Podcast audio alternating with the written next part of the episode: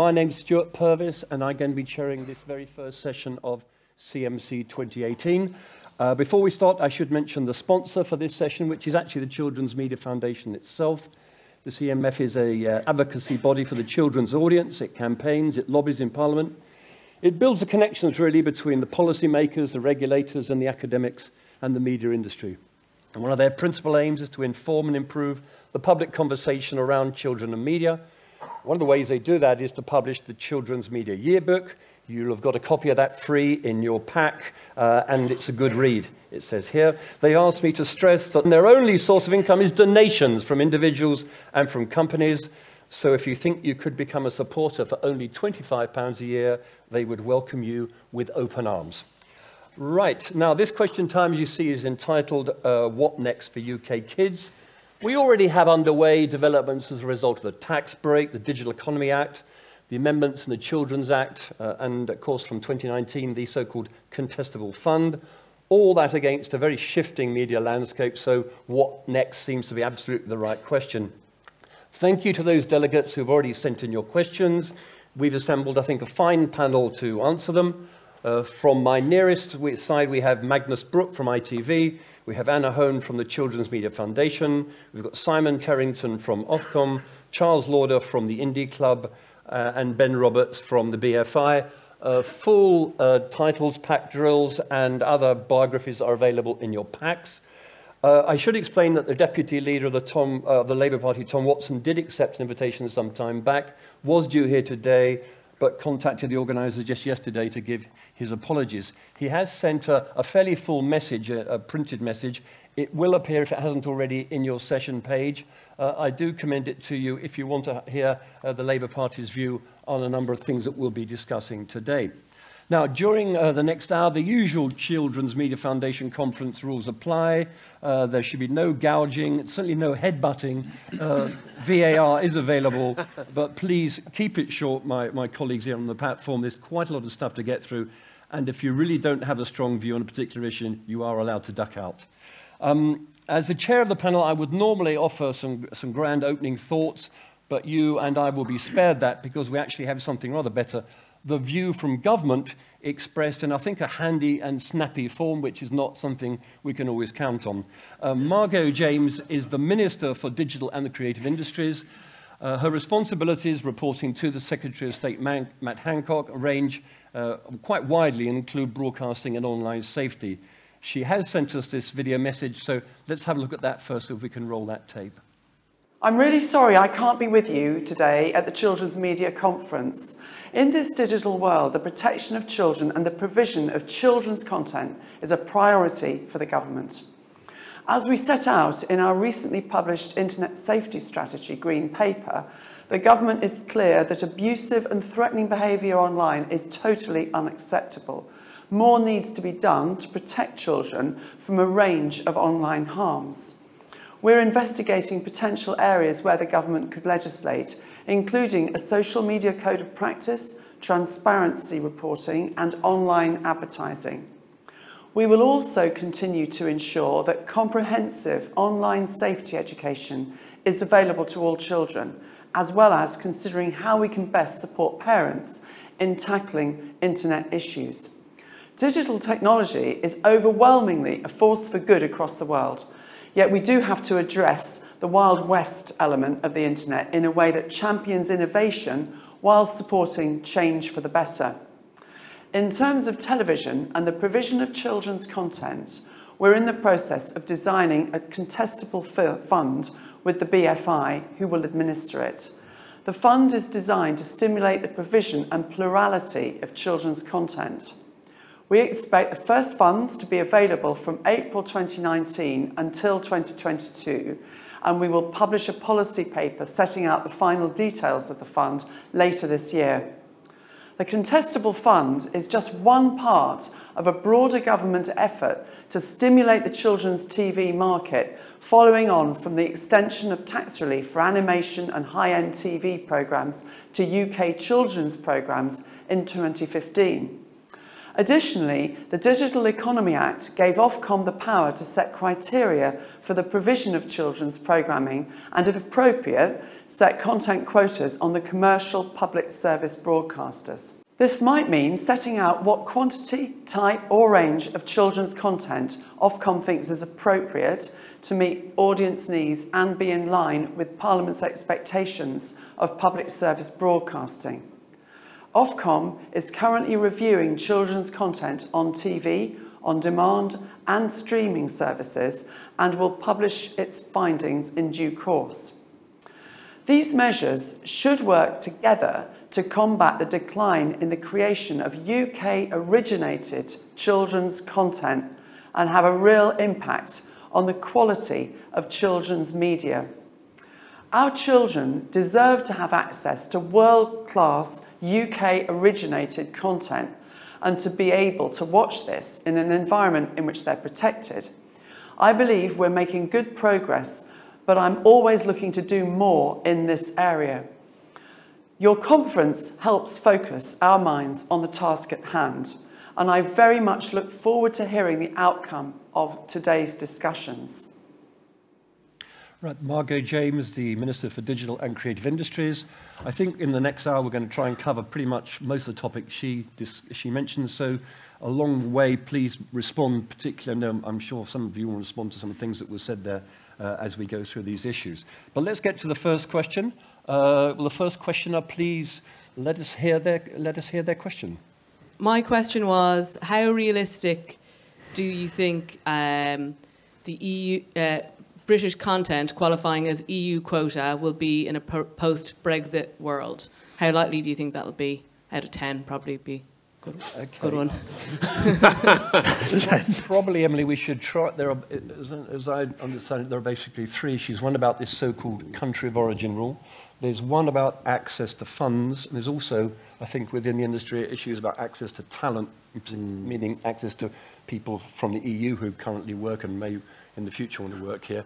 Uh, I know Ofcom has taken quite a well, hard line would probably not be appropriate for an independent regulator, but in terms of what this asks the government to do on this country of origin, Simon, did, with this audience in mind, what of all the regulatory stuff do you think has an impact on, on, on people in this industry? So, I mean... And, and, and to Emily's question, is it realistic to think you can still be in this European club and get the benefits of that? So I guess thing one is it's lovely to be here. Thank you for inviting me. This is all fun. Uh, the second thing I would say is so obviously uh, Brexit and many of the issues around it are a matter for government, and we are non-political, so we don't really have a view on that in general. What we would observe is that the UK has a thriving, uh, diverse, vibrant media market, which is a wonderful thing. Uh, the country of origin principle, which basically says uh, uh, channels can be regulated in this country, but then broadcast to other European countries. So in a sense, there's a kind of European market in broadcasting. I think that has contributed, it's really helpful. It's really contributed to that kind of vibrant uh, nature. And for instance, and this is just a scenario, but in a scenario where broadcasters are, would be moving, moving overseas, uh, as a consequence, it's kind of further to travel to commissioners you know, if they're in Amsterdam. These are broadcasters, I mean, international broadcasters who, for a number of reasons, have chosen to be based in the UK who, if, the, if, the, if this wasn't counted in the future, would move to places could. like Amsterdam. Certainly could. could. Certainly a potential. And therefore, uh, if you're pitching to them, you're going to have to go and probably pitch to them somewhere else rather than London. Is that, is that it? Yeah, so we think this does contribute to the vibrant market the UK has, and we think that's, that's a positive. But we realise it's a complex negotiation with many factors in play. Sure. Now, now Magnus, I think you, you have a thought on, on another impact, potential impact of, of this country of origin rule? Yeah, well, I mean, I guess I, think your question is about, it, it sounds as though it's about content. In other words, to what extent will, will UK content continue to qualify as European works, which is, uh, from our point of view as a producer as well as a broadcaster, is obviously a fundamentally important point. I have to, I think the news there is probably slightly better than potentially on channels, uh, in the sense that the convention on Transfrontier Television, which we're a party of, which uh, uh, the dust is being blown off uh, collectively in the UK, means that uh, effectively work that we make in the UK will be deemed to be European work uh, by virtue of the interaction between the convention and the and, and the AVMS directive. So actually, I think unless, the, unless Europe chooses to change the AVMS directive, and we've just gone through a process of changing that already, unless, unless they throw that into the negotiation, which is unlikely, I think, because uh, there are a number of other countries that are signatories to the convention. So uh, my sense is on your uh, out of 10, I'd probably say 8 or 9, uh, that we'll, we'll carry on making European works. And it does matter for UK producers that that's the case, because we know in terms of our content sales uh, that a number of our buyers in continental Europe, particularly in France but elsewhere, uh, want to buy work which goes to the uh, goes towards the quota, uh, and I have to say we've, we're reasonably optimistic now um, by virtue of these mechanisms outside of the Brexit negotiation that will continue. But it is a negotiation; potentially everything's on the table, so we're certainly not complacent about it. Okay, on this issue of access to funding, and I know this is a particular interest for the animation industry, which has, you know, in, in a, a number of times in the past applied for and got European funding, and I know they're going to discuss that at a session here this afternoon in, in showroom three. Um, but is it realistic? I don't know whether uh, Charles, for instance, has a view on what, what, what the impact on producers would be uh, if you were not able to access EU funds in future. I mean, I think, first and foremost, thanks for, thanks for inviting me. Um, uh, children's are ahead ag again. This is the first invitation to be represented on a panel, so thank you for that. Um, I think anything that makes it more difficult for producers to get ideas and programs off the ground is something that would be concerning. But for me, I would look at it and say this is one of those instances where most of the people in the industry would probably be coming from the same place, and therefore it's a chance for us to have a unified voice in a way that perhaps we wouldn't normally. The reality is, I, I suspect that this won't have been the first agenda item at Chequers. Mm but that doesn't mean that we shouldn't still be engaging in, in uh, jointly raising our voices to, to make the point about where we're at. And I think, as I said, the idea that you might have to just travel more alone would, would add massively to your budget in order to present, to present your ideas and persuade others to, to come on board. Um, it's, it's, a, it's a question of lobbying and, and, and staying in the game in terms of the conversation, and all of us being in the same conversation. There does seem to be a lot of lobbying going on. I actually heard Margot James speak about this uh, last week, and she certainly was trying to give the impression we hear what the industry is saying, we, we in other words, we hear the lobby, uh, we'll try and do a deal, but we're not going to tell you what it is because that might give away our hand. I think that kind of applies to much of the Brexit. Yeah. just, perhaps on a show of hands, are there people here, uh, particularly obviously producers, who are concerned about access to, to talent and access to, to EU funding that might have an impact on you? Um, hands going up there. Anyone, um, I mean, perhaps um, Emily yourself, is it something that directly impacts you? Uh, oh, it's just something I've observed. I, I'm obviously based in the London industry, but um, I come from Ireland, so I've seen discussions on the Irish side about how uh, how this can all land. Uh, I work okay. for Disney, who are obviously a content creator and a broadcaster, so got considerations across the whole spectrum. Okay, is there anybody sitting near you who had their hand up there? Can I just Anyone around there who, who, who feels potentially impacted by this? Yeah, sure. Well, we. Say um, who you are and where you're uh, from. Sorry, my name's Dominic Minns. I'm from Plugin Media in Brighton. Yeah. And uh, we had a European grant to make a game. That that that we that that grant system is going to be no longer available to us, and and um, it was a very experimental project. So not the sort of thing that that, that a commercial you know, a commercial body would, would immediately get behind. And also, you know, our most talented character artist is is from Bul- in the studios from Bulgaria. So I mean, of course, yeah, yeah, we're very concerned about talent, and it's a shame to see all that support go from from from Europe. Yeah, okay. sure. Of course, as I understand it, the in the transition period, some of this will continue, and I, say, I, I think the government's position is that uh, the Prime Minister has said she might still be prepared to contribute to some of these funds in order to get the money out, even though if we're not in the EU, we have less influence. That's quite an interesting position to be in. We'll, we'll see if it works out that way. Can I, any, anyone else on the panel want to offer a thought on, on Ben? Well, my, my observation from um, our conversations on the film side are that we're going to really have to make the case for, for the economic value of those funds. So what government want to see is, to your point, what's going in, what's coming out. So the, the, the, the work that needs to be done is, is measuring the value for money. And then I think we're finding that those, those cases can be made. Um, we've been able to protect our position in um, Creative Europe funds through its current life, and then everything's on the, which is 2020, and then everything's on the table after that. But I think that the tone of the tone of government is also very much don't ask don't ask us to just hold on to what you had, mm.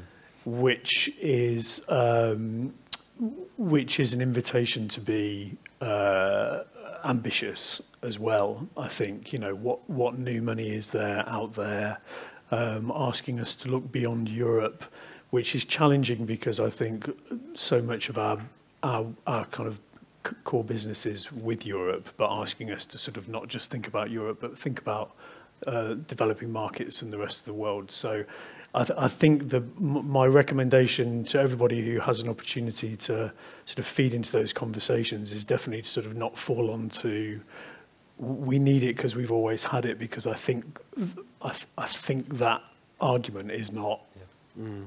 the argument that anyone wants to hear in government. Okay, thanks very much. I think we should probably move on now to our second question, which I think microphones at the ready. Uh, Kath Shackleton, is Kath about? Morning, hello. Hi, Kath. The Writers Guild survey showed that while there's a dearth of women writers commissioned, children seems to be slightly better in terms of gender equality. Is this true? And is it true in other disciplines across the sector? Thank you, Kath. I think uh, one headline figure I saw from the report 34% of all children's TV credits go to female writers. That compares to 28% for non children's TV but the percentage of programs predominantly written by women declines throughout the day. In other words, if you're writing for the morning or the afternoon, you're, you're more likely to be a woman. Uh, and if you're writing for a program with a bigger budget, you're more likely to be a man. Um, Anna, do you want to comment on the Writers Guild report? Um, twas ever thus. Um, um, as the token woman on, on this platform. um, Not token, I would add. um, but obviously, it is, it is a serious issue. Um, but I'm not sure that it's as simple as just a, um, a gender bias in either direction. I think all sorts of other things come into it. And I think um, it's also a question of um, how commissioners think about the way they commission. And I think it's also to do with um, safety and familiarity. Um, so it's, it's easier um, and probably safer to go with an, a known writer. Um, and if it happens to be a man, so be it. And I think this is dangerous, very dangerous, because I think it blocks um, people coming, new writing coming in, experimental writing coming in, from either gender, really. So I think it is, it is, it is better than it was, I think. Um, and certainly the children's television world, um, if you're writing for children, you're writing for children. You're going to be, I'm afraid, your, your transmissions will be during the day and, and in the early evening, and that's just a fact of life. But there is a huge scope now, and, and I think there, is many, there are many more outlets for writers, for female writers, and I just think go, go on, get in there, and you can do it, and you can, So. Please do it. Uh, Anna, we, we, diversity is obviously an issue that broadcasters talk about, um, but look at, look at it from the issue, issue of ethnicity, uh, gender. There does seem to be more uh, scrutiny of, of gender issues in the media, but lot, sometimes there are targets attached to this. I mean, is there any role for, for such targets in your mind in, in this area? Well, I think probably targets are a necessary discipline, but I don't think I, I don't like being prescriptive in, in general. And I think the danger about targets is that you do it for the sake of doing it, rather, looking, rather than looking at the quality of the person or the, the quality of the writing or the quality of the idea. So I think you've got to keep a balance. Um, the, within the children's area, I mean, it was always predominantly women in terms of, of production. Mm-hmm. Um, and the blokes felt discriminated against. Um, I think the balance is much, much more even now. but no, it is, it is very hard. And certainly in terms of diversity, ethnicity, um, there's a lot that needs to be done. Okay. Charles, do you want to comment Yeah. on that? In 2015, I think it was, McKinsey did a report um, where they looked at the top quartile of performing companies and discovered that 15% greater performance came from those companies that were gender diverse. 35% better performance than their contemporaries came from the ones that were ethnically diverse. It's scary to think that that's out there and we're still having to have this conversation. And I think that the fact that children's are ahead is something to be applauded, but actually to be seen as only a way in. Shane Allen, I think it was, said, um, We're excited by the voices we haven't heard. Uh, we're excited by the stories that have not yet been told. Uh, as a controller of comedy, you're going to see more and more diversity in all areas as we break new ground. It seems to me that kind of sentiment should be part of the performance review of anybody who has a senior post within public service broadcasting. Because I think the diversity thing is a leadership issue. I was at a, an RTS event um, just a couple of weeks ago where uh, it was kind of in honor of um, Free Rein. I don't know uh, how many of you have seen that. Um, made by Netflix and Lime Productions. Uh, fantastic, high quality in terms of output, performances, uh, production values. And the vast majority of the people who are in the senior positions on that program, including the commissioner, I have to say, um, was in that room saying how wonderful it was that they were mainly women and that it was great to have more women writers, producers, and executives. It's, it's about time. It's way past time, actually. But I suppose the question is what, uh, what specific steps could be taken to improve the situation? Now, Project Diamond is, is underway, which again probably arose originally from an ethnicity issue, but it does cover a range of uh, diversity issues. And I have to say, the first report, which is out, which is not wildly encouraging to be honest, has got all sorts of startup problems, all sorts of data processing problems, but actually effectively it doesn't really say anything.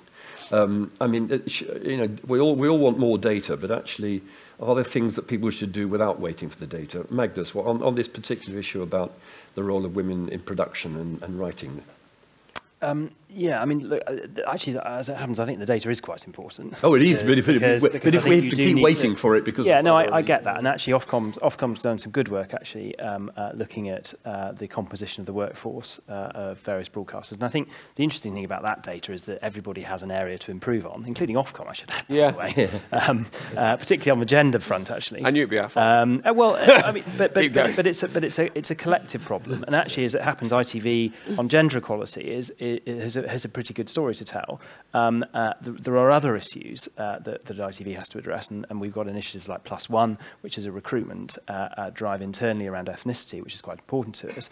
The other thing we are doing is, is a social partnership, which is working with all of you and producers uh, to try and say, actually, this is a partnership between us as a broadcaster. We can't do everything as a broadcaster because we're a broadcaster commissioner. We also need to work with producers, and this is a collective effort for all of us to say, what, what are we all doing? Uh, and when we commission programs, uh, one of the things we've got more sensitive about are, are a lot of these issues around diversity in how we look at what programs we commission, where we commission them from, who, what talents, uh, uh, what talent is involved, who, who are the directors, and so on. Uh, but that has to be a collective endeavour, I think, between the producers and the broadcasters. It can't just be the, the broadcasters, uh, in part because some, uh, you know, some of these projects are brought to us. Quite a lot of the projects are brought to us, uh, and, and we're then the commissioner, uh, and they're often f- semi or fully formed. So actually, actually there needs to be an understanding on both sides of, as to what we're looking for. Okay, quickly, Simon, uh, before we move on to the next one. Yeah. So anything to be said in defence of Ofcom's record on diversity? I mean, this is the way I'm going to answer the question. So the first thing is, is so diversity is incredibly important to Ofcom and in particular Sharon. It's one of the reasons I joined Ofcom. So as we have a number of initiatives, I thank you, Magnus, for the uh, but the information, the analysis stuff's very important to us. Things like Project Diamond, although I admit it's still got s- some way to go. I suppose one thing that jumps out at me is so in our, in our invitation to comment, we had 19 responses, one from the Girl Guides, which actually pointed out that uh, quite a lot of the channels skew male, quite a lot of the children's channels skew male, particularly for the older children, the over 10s.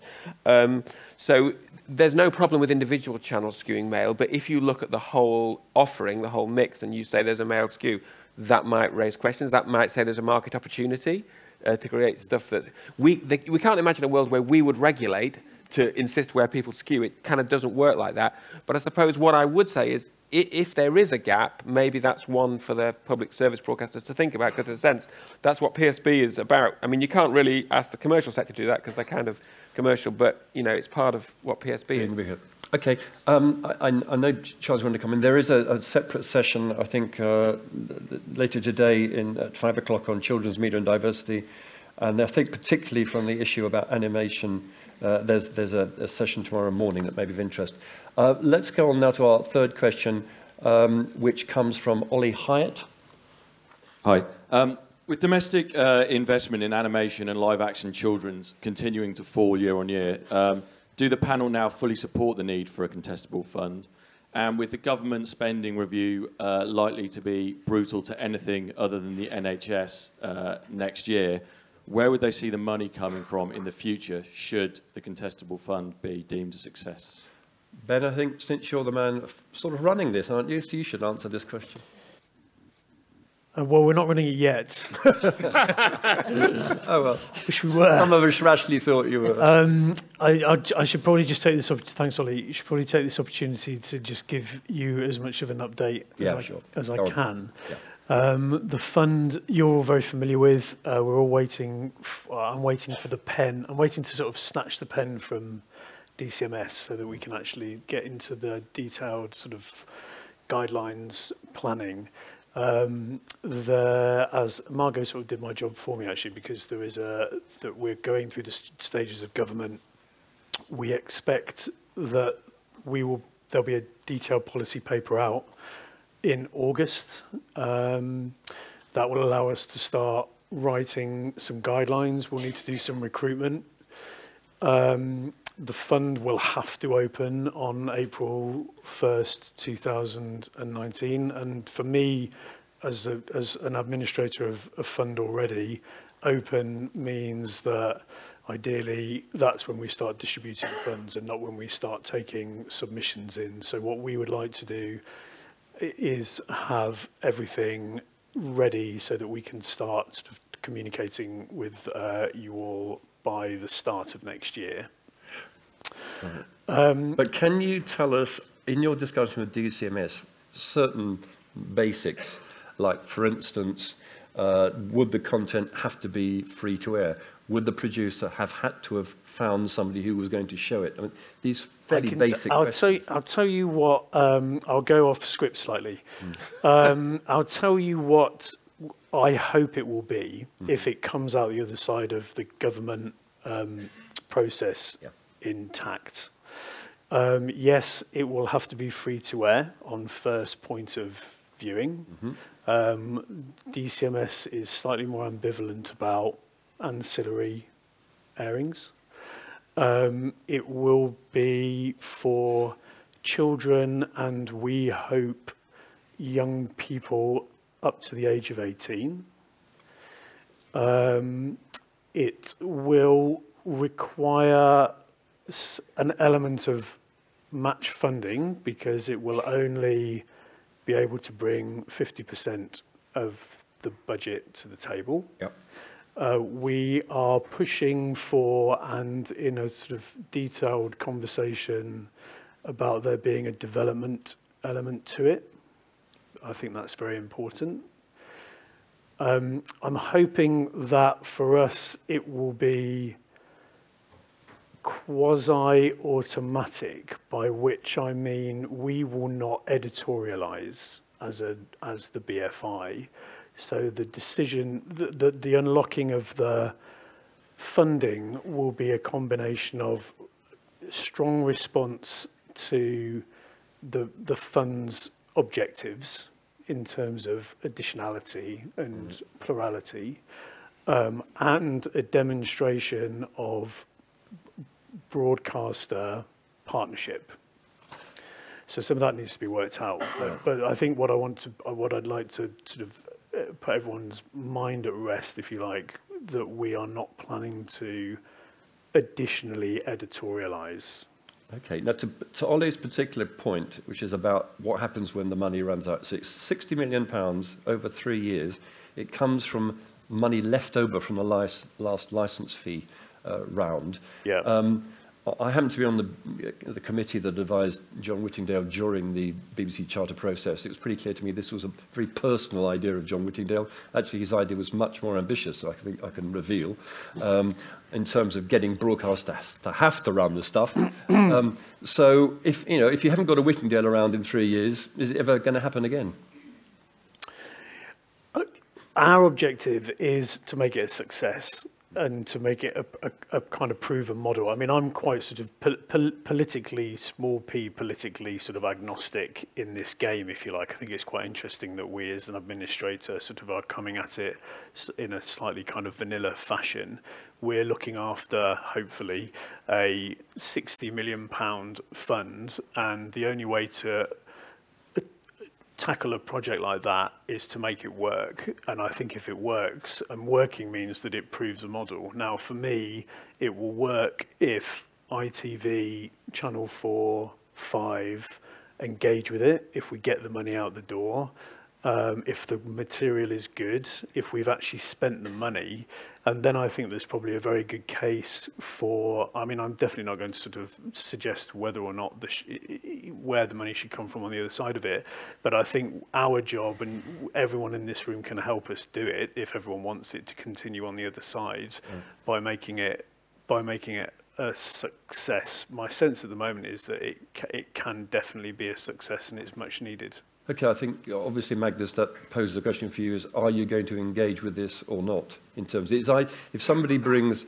an idea, are you going to provide match funding to help it get through over the line and show it? Uh, well, there's, there's a few things here. I mean, uh, actually, one of the questions was, um, uh, I think, about market failure, and there is a market failure, I think, in, in some aspects of originated UK kids, which is why we've got the fund.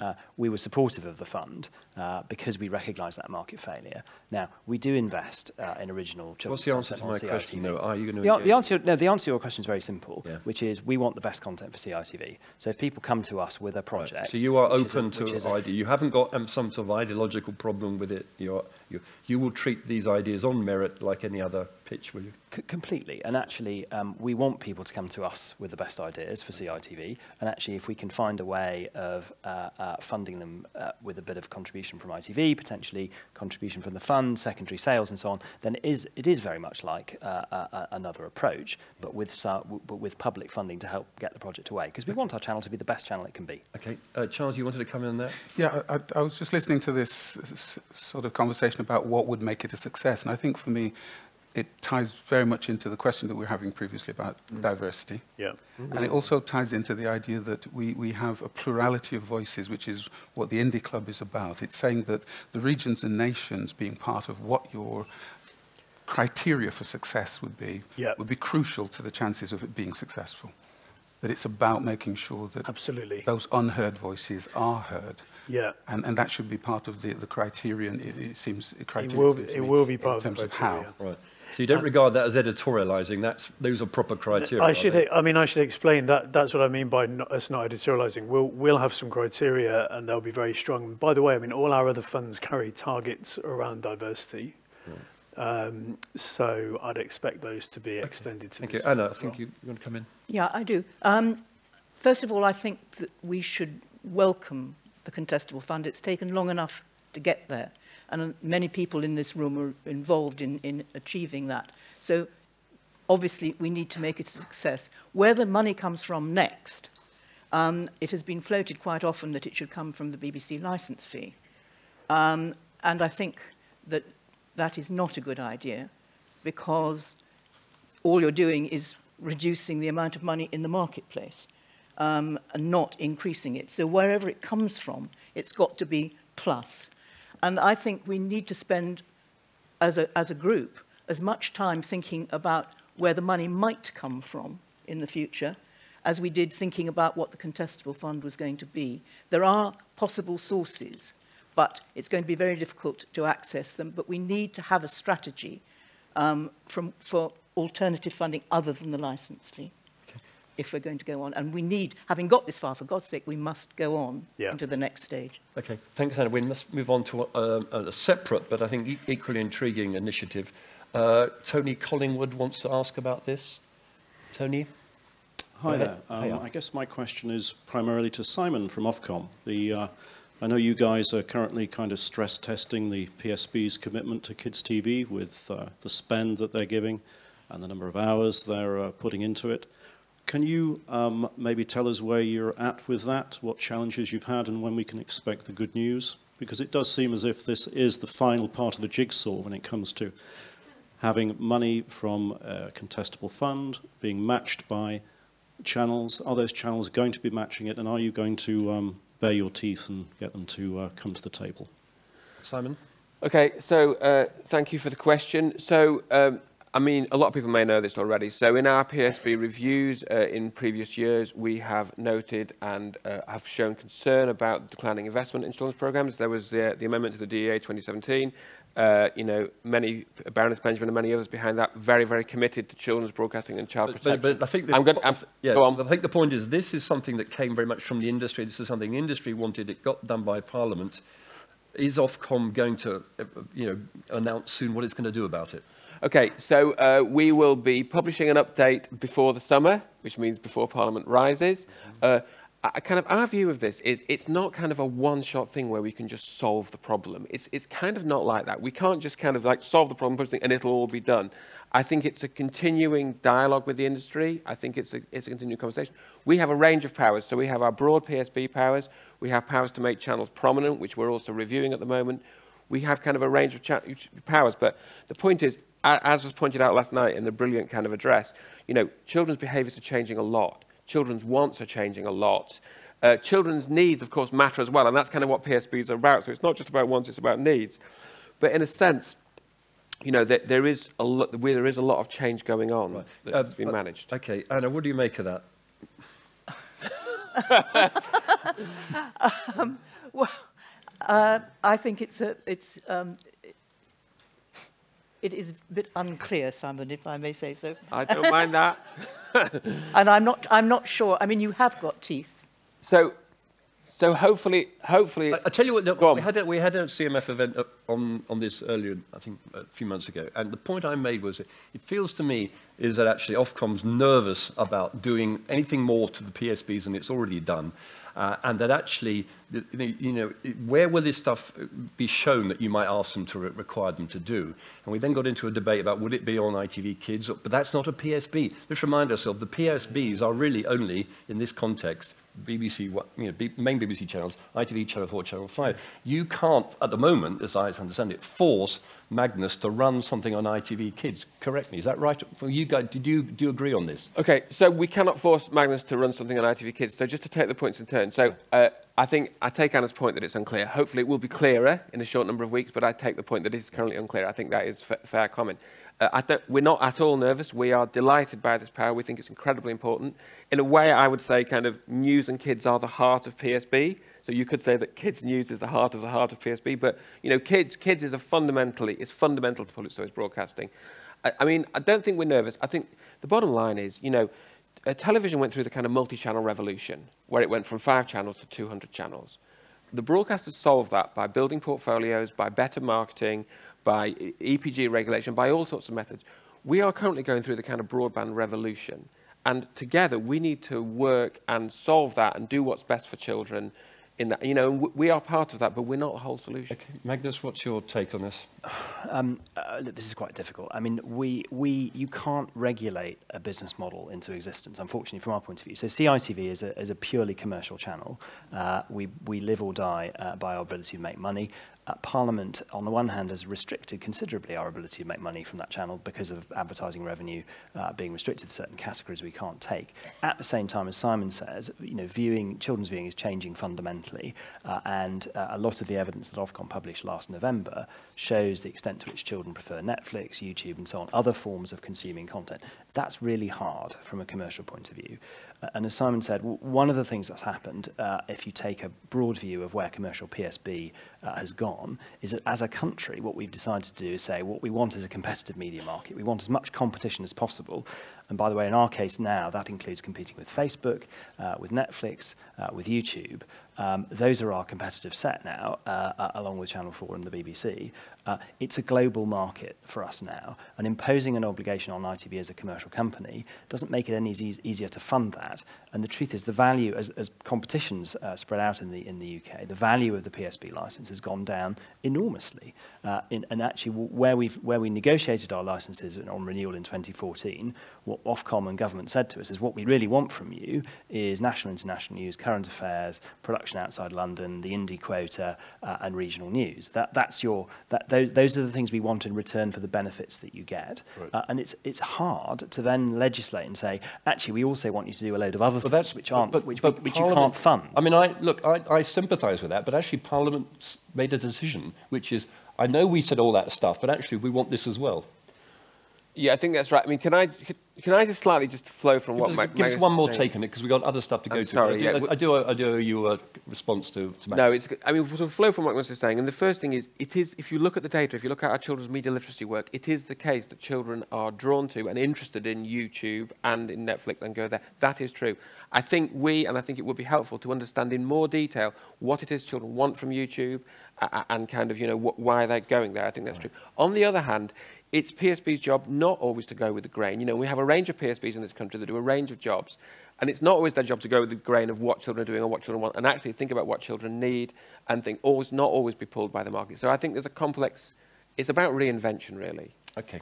Uh, John Kent has got uh, what will actually be our, our last question in this session bef- before I open up to the floor later. Uh, John? Are we oblivious to the real dangers of social media?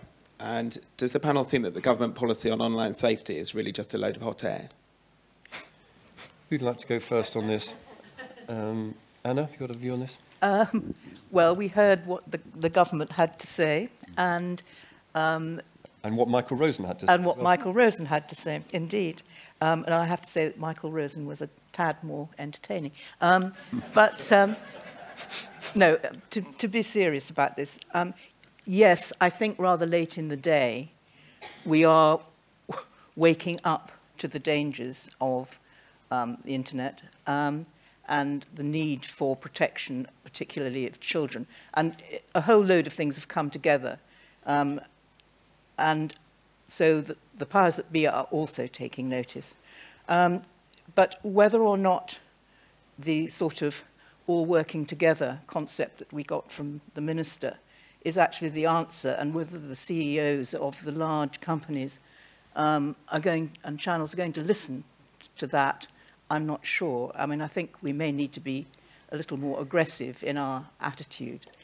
And the other thing I would say is that I think we've also got to, again, be balanced and don't over constrict, and by so doing, lose um, the freedom of expression and the way of thinking that original thinking, particularly thinking by children, that could come through the internet. I suppose there's one direct example of, policy on the internet compared to policy on broadcasting, which is the issue about obesity. I mean, the government statement recently talked about tighter advertising restrictions on broadcasting and on uh, online. We know they have the mechanism to do that in broadcasting, but I'm still not clear that they have the mechanism to do that online. In other words, is you know, it's our old friend the, le- the, the level playing field here. Mm. I mean, Simon, what's, what's Ofcom's view on this? So uh, I'm going to commit it. So, so firstly, I thought Michael was excellent last night, and I sort of went along expecting to see some poetry and some humour, but what I actually got was a manifesto for the reinvention of regulation, which was a bit of a shock for me, uh, working regulation, but it was sort of fascinating. But I suppose the, the one thing I would say is actually I think there was some interesting wisdom in there, because I think in the online world, this kind of self-regulatory collaborative things, actually quite an interesting concept. I think it's quite valid. Although I would point out to Michael, I think Michael drew the distinction between kind of government control versus self-regulation. There is something in between, which is kind of, kind of independent sort of regulation, which is kind of what we do. So it's not a straight choice between government control or self. But I think there were actually there were some quite interesting concepts in there. Let me offer you one personal experience. I was the first Ofcom representative on the UK Council for Child Internet Safety. Aha. Uh, and we sat across the table with, you know, the Hollywood and, the, you know, the big beasts came in, the tech companies. Uh, Apple sent their lowest possible PR person from their lowest possible contractor The, the, the minister regularly said, Bring me the head of Apple. And they would say, We're sorry, he's not available. And, and it was quite clear that they were playing a different game, which was, We're going to negotiate with the EU. We're not going to get involved with national governments. Now, they've had to move from that position, haven't they? I mean, if you look what's happened in Germany, Facebook has had so much pain about hate crime and things that they've actually had to enforce things. So, isn't the message that they really will do things if you force them to. But if you accept that, you know, we're global businesses and it's all very complicated, you won't get things done. Does it, I mean, Charles, do you have a view on this at, at all? I, I, I concur with most of what you just said at the end there, because I think in the end it's, it's about to what extent do you have incentives and disincentives, and where the disincentives are, how do you apply them? Um, I mean, there are already lots of laws that are in place. So I, to my mind, it isn't just about legislation. Mm. The reality is that if you look at Sexual Offences Act, if you look at the Freedom from Harassment, if you look at child protection, those legal levers are already there. So the truth comes down to how capable or willing are you to exercise them. Mm-hmm. And, and, you know, part of me kind of looks at it and it, there's a cynical element that, in me that kind of says that maybe it's because kids don't vote. Because, you know, we, there's a, there's, there was a big issue about the right to be forgotten and something was done. Yeah. Whether we like it or don't like it, something was done because there was some will behind that. Okay.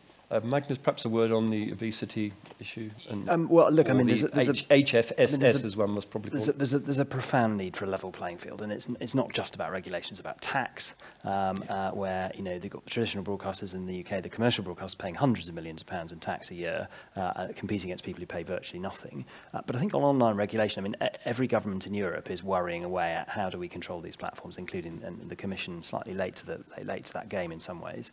Um, and it's not, it's not just a question of laws. Uh, it's a question, firstly, actually, of transparency. What is going on?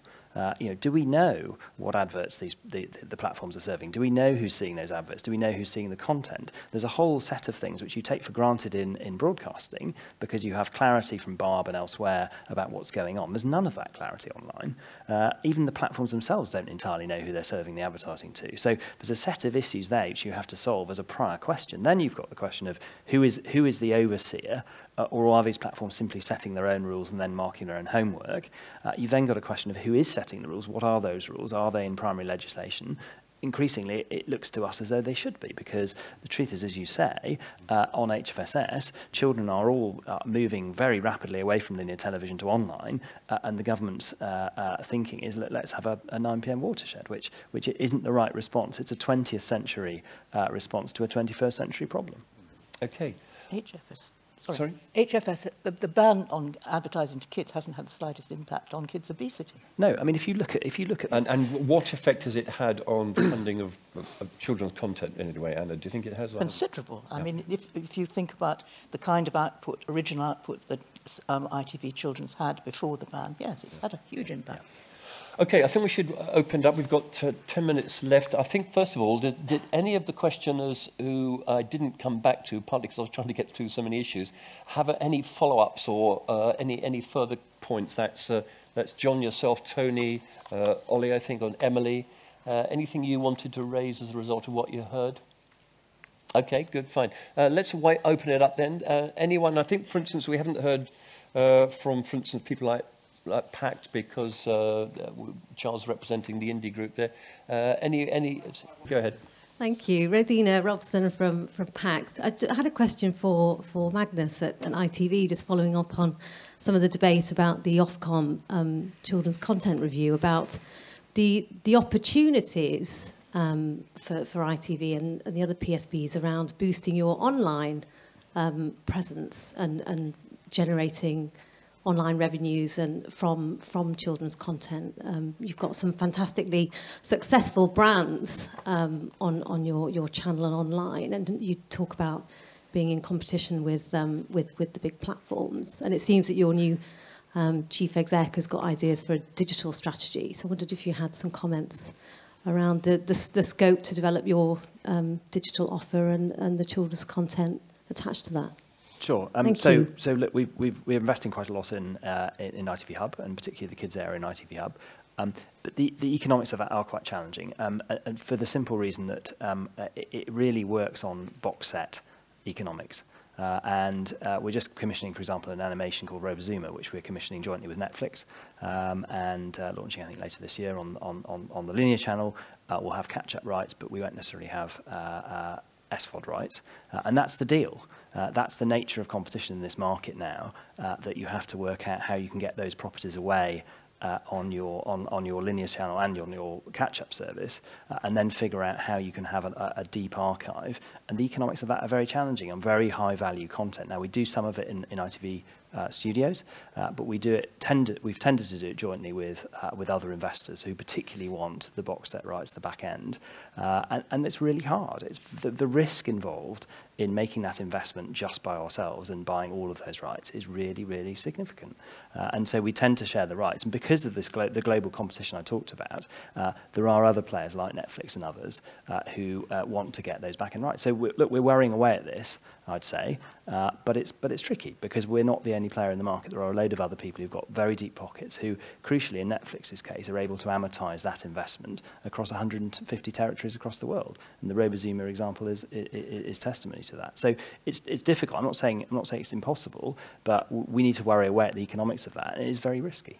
I think a number of broadcasters have gone public. I think the chief executive of Channel 4 last week talking about you know the threat to, to budgets because of the impact of Netflix on commissioning. It, it, does that apply so much in, in children's media area? Well, I mean, if you look at Robozuna, in a, in a funny way, it, it's actually enabled us to do it uh, because we've got a, effectively someone who's, uh, uh, who's got a platform for 150 countries around the world who wants to buy this content, wants to commission it from ITV, uh, and actually we're able to do something which brings it to UK children. So it's an original animation. But isn't there a bit of a tradition that the people you go in with your partners sometimes ending up taking the exclusive rights to this content? Well, I mean, that, that, but that's the deal you have to do, and so the, the alternative is not to do it at all. Um, so, um, uh, you know, it is going to appear on, children, on, on, te- on children's television in the UK.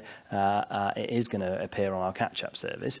F- from my point of view, that's a plus because it's it's high-end, originated UK animation, uh, and we've had to do certain things to get it away. But this is the reality of, effectively, uh, UK players, national players, and it's not just about the UK, it's, you can see it in, in other continental European countries as well, uh, competing against global players. It's an, it's an asymmetric form of competition, mm. and it takes us back to the whole level playing field question and a whole host of other issues. Uh, we're doing what we can to, to, to play in that system, but it does require some compromises along the way. Okay. I mean, Stewart, could I add one thing? Yeah, I mean, so it's not up to me to tell Magnus how to run his business, and they're a commercial business, and you know. But I think one thing I think is important just to add is that you know we can assess kind of children's uh, content or children's production in isolation. But I do just think that bringing the next generation of children into a brand, and I know ITV does it well with its family programming, and I think bringing families together and that kind of collective viewing is a very important part of what broadcasting can do. And, and it's very, but I do also think that just bringing that next generation into brands can have a kind of halo effect, which you might, one might not capture with the kind of.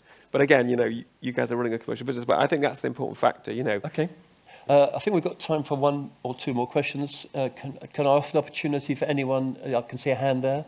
Just a quick question, really, about some of the complexity of how the regulation of the PSBs might work. Is it not the case that it, that that within the spirit of the amendment to the Act, there was the idea that material for children could be counted on a non-regulated channel, which you haven't done before. So you can count uh, CITV as as the place where this content goes, but the regulation is actually aimed would be aimed at ITV1, which is the only place you can regulate. Is there a mechanism, do you think, for us for that to be able to happen? Well, so the first thing I would say, the simple answer is that is precisely uh, correct, Greg, and a job in the Ofcom legal team is waiting for you. So, no, I think no, I think that's exactly that's exactly right. So we Haven't can take. forbid. No, well, no, I, you, you, No, they, they run the place. So yeah, they're important. But the, the, the point is, you're absolutely right. So we can take into account the broad range. In, in that sense, I think it was well drafted. We can take into account the broad range of uh, things that ITV offers. So, in again, but but in a sense, the sanction uh, we can only place on the public service channel, which is ITV1, because the other channels are classified as commercial. Uh, so I think I think you've got that exactly right. Um, I think it, but it is also important to say, and I've said this before. We have a broader range of powers in relation to PSB we can also use, and we use them in combination. So our powers into PSB in general, prominence powers, etc. But yes, that, you're, you're right about that. Now, final question is from me to you the, on the floor. It goes to the contestable fund with, with Ben in mind here. Could I have a show of hands? Those uh, producers who would be interested in pitching to the contestable fund when it goes ahead. Anyone want to get a show of hands on that? Okay. Anyone producer who is not interested in pitching to the contestable fund? Okay. Good. Good, okay.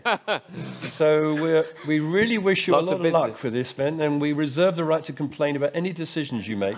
It's, it's my lot in life. Or, or indeed anybody you choose to make a decision as well. well, there'll be job ads going up in the uh, in the near future, I should think. yeah. Okay, So- good. Thanks very much indeed. Now we come to the end of the session. Um, thanks for coming and enjoy your aftermath.